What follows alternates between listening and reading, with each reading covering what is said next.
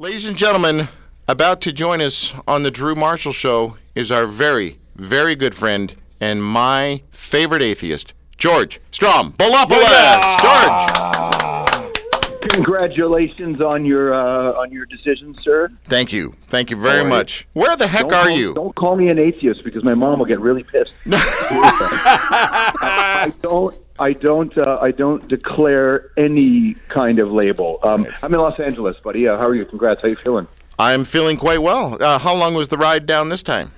This time it was pretty quick, about four days, three and a half, actually three days. Okay. Um, so yeah, so I've, I've done it in eight. I've done it in three. It's uh, it's grueling, but I love it. It's a, it's a great way to kind of purge a season and be refreshed and start new projects. So What do that's you- why I do it. What do you ride?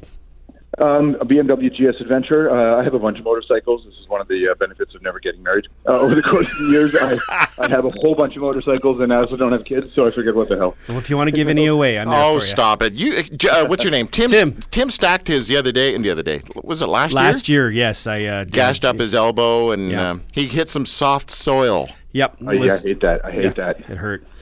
Yeah, Um, no kidding. I want to talk about, oh, I don't know, the story of Gord Downie and the tragically hip, never ending present. I wonder who voiced that audiobook. Oh, you know. Oh, you know, it was quite an experience to voice that. It was uh, it was actually very challenging. I have, uh, you know, like you, we've been on the air a long time, so we've done a lot of storytelling, but that one was particularly challenging. There was a lot of emotions in it. I was because it was not just reading about a thing that we all connect to, but a lot of the times it was my friend, and sometimes it was even reading quotes that I had said. So it got strange, and then it got really emotional, and I, actually haven't listened to it back, probably because I can't. But as you get uh, near the end of the book, you'll hear me choke up a whole bunch of times because it was really, it was really beautifully written, but it was really personal and really, really hard to read. But I loved it. Which makes you more emotional? A never ending present, the story of Gord Downie and the tragically hip, or something about a Greek gangster priest? Well, the Greek gangster priest just makes me laugh. Just makes me laugh. Um, but uh, yeah, no, the, the Never Ending Present was, uh, was was quite an experience, and uh, and I'm grateful for the opportunity to, to to have read it, and I thank my friends at Audible and, and Michael who, who put me up for that. But um, you, you, it's poetry, right? And this band became famous, and Gord became a legend pre-social media, so he earned it the hard way. He took it to your town. He went to you, and that's special. It's easy to have everybody come to you, but for you to go to them, and that's what Gordon the Hip did. So they they, they earned that relationship with us uh, with kilometers and gasoline and rest stops and Yeah. and and soda pop and beers and you know whatever else. So it's uh, it was pretty beautiful. The the priest thing is uh, watching the detectives this series uh, that me and uh, Bob Macklitz created, and it's random. It's Angelos Zaroukas is an old friend of mine, this actor, and we used to sit around, you know, smoking hookah pipes at in Los Angeles 15 years ago, talking about stuff to do together. And then one day I just texted him and said, "Would you play a gangster?" Orthodox priest, and he wrote back, "Oh yeah," and then that was it. that's how it. That's how, really how it got going. That's funny. You know, I almost killed a Greek priest when I was on Cyprus in November. Do you remember that story, Yes, Tim? yes. I was driving up in the Greek priest. Wow. I was driving up in the mountains. Yeah, I don't know Cyprus. I don't know what they're called. Um, and I, I did. It was a hairpin corner, and I was Oh. I was hanging on my side. But this, I came around the corner, and this old dude with the big gray beard. I didn't know he was a priest until I got close to him. Was right in the middle of the road with his car. And so as we passed, I rolled down my window to suggest some driving lessons, and um, he was a priest, so I didn't say anything. Anyway. Wait a second. Why? Why? Why did the priest thing stop you? Like that should be even more reason. This is always the joke we used to do on the air. Do you want to play um, with Christians or do you want to play with atheists? If you're a sports team, and you never want to play with Christians because they already think they won. So there's no. I, I was in Haiti. Was doing some work in Haiti, and we were we were flying uh, from uh, Port-au-Prince up to Jacmel, and as we were going over the the mountains, we were in a tiny, tiny plane that had no instruments. It was all just sight. So we were trying to fly through the, the clouds, through the fog, over the mountains, but we didn't know where the mountain was. So the pilot and I are looking at each other, and we're both peering at this tiny plane, and we're just looking. What are we? What are we doing? Where are we going? He says, "I think I see an opening there."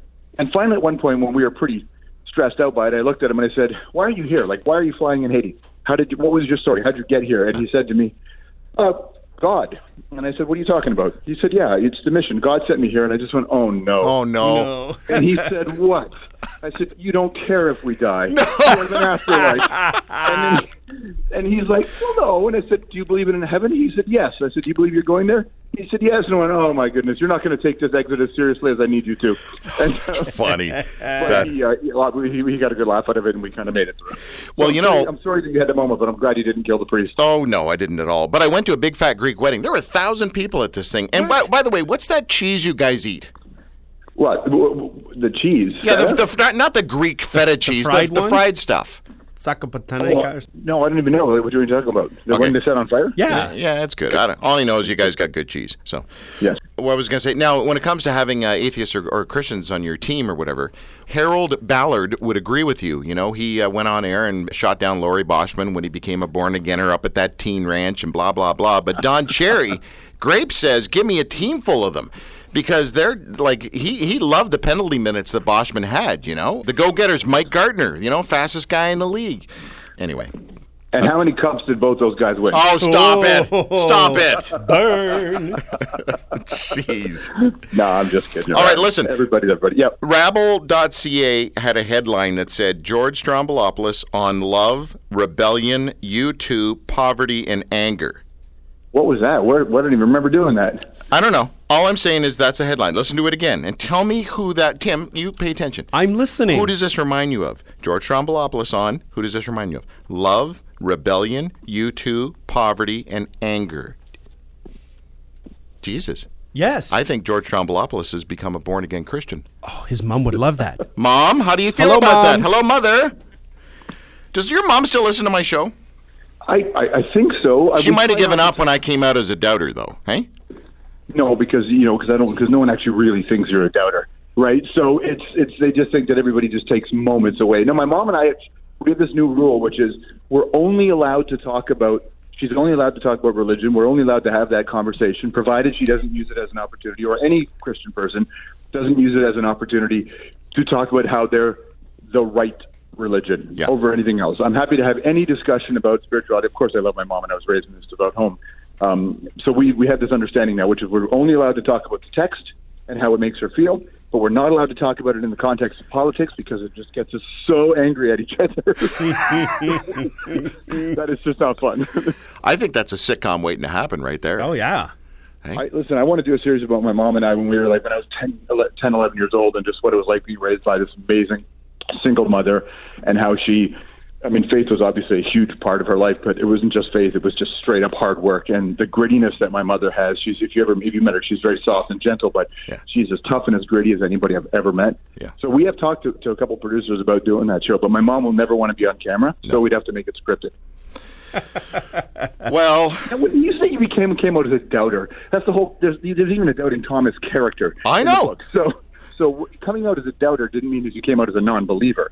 no. uh, Well, hold on. People in the evangelical Oh, scene yeah. heard what I said and went, "Oh, he's an atheist." Well, that's goofy. I'm just not a big certaintist on either sides of the camp. Like we're talking about something invisible here. How can you be so certain it doesn't or does exist? Well, isn't isn't the whole point to not be certain because that's, That's what faith the is. Role of, that's what faith is, right? And so it's not it, to believe in something that's that's clear for you is not the same thing as having faith. And I thought faith was such a huge part of the text. Yes. Well, doubt is more compatible with faith than certainty. Na, That's na, the na, tagline. boo. So I really, I mean, it's just gone from becoming a noun, my faith, to a verb. That's it. And I actually, I, I'm not sure I'm a believer, but I, I really am a hoper. I do hope that there is Yeah. a good creator. Now that you got to be careful with that because I hope there's a God. Well, what if this God that you hope is is evil and angry, and manipulative, and we're just a chess game and he's just waiting to smote George Stroumboulopoulos. So anyway, Tim, Tim, what? Get in line. Oh yeah, Tim, Yeah. you, you're barking here. George, you want? just a quick thing. We have a small degree of separation. Gaby Fraschetti and Mr. Ciccatelli. Oh my God! Yeah, yeah, amazing. Gabby and I went to school together, and, uh, and Mr. Ciccatelli, Rob, was uh, maybe the most important teacher I've ever had in my life. Yeah, m- um, Gaby is a coworker of mine, and I was uh, Mr. Ciccatelli's daughter's teacher mentor just recently. So yeah, small world, my I- brother.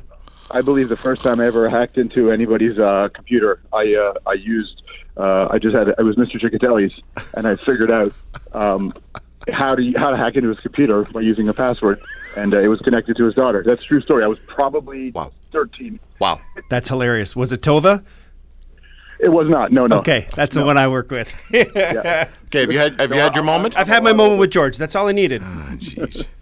Listen, dude, I don't know what's going on with you, but Where are I, you gonna go? Where are you gonna go? What I are you gonna don't. do? I whoa, easy. First of all, I don't know is the answer. Secondly, I'll be writing because my hard drive is full. I got to get it out of my head, so I'll be hopping into the barn at the farm and writing something. So we'll see what what comes Great. out. I Yeah. can't wait to read it. Yeah.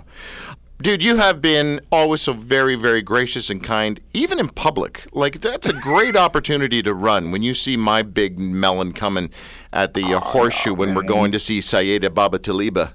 You know? I would. Yeah, no, I'm happy to see you, man. Of course. I mean, you know, it's, you, the key is not to just be gracious to your friends, but to be gracious to everybody, and you're a friend of mine. Um, but no, I mean, it was, it's always nice to see you. It's always nice. I don't ever really talk to you when you're on the air. So Yeah. I think we've had more conversations on mic than we've had off mic. Yeah, though usually we're somewhere where we can't really hear each other when we see each other. That's true. So, yeah. That is very true. A loud bar with music is always the best. Always the best, man. Uh, dude, thank you very, very much. And I'm sure we will cross paths again. As I said to you in the text, I couldn't do the last show without having you. So thank you, Strombo. Well, and listen, I appreciate it. Congratulations on an epic run, and I can't wait to see what you do next. Thanks, George. You take care, Thanks, man. bud. See you guys. All right, bye-bye. Bye. Bye. George Stroumboulopoulos on the Drew Marshall Show. All right, a short break. When we come back, Gavin MacLeod will join us. He was the captain of the Love Boat. He was on McHale's Navy. Can't remember the character. Happy something. He was Mary Tyler Moore show. Yeah. He was on there. Murray He's- Slaughter. He was Murray Slaughter. That's right. Why can't I remember Happy these names? Joseph Happy Haines. We'll be right back. Stay with us. I got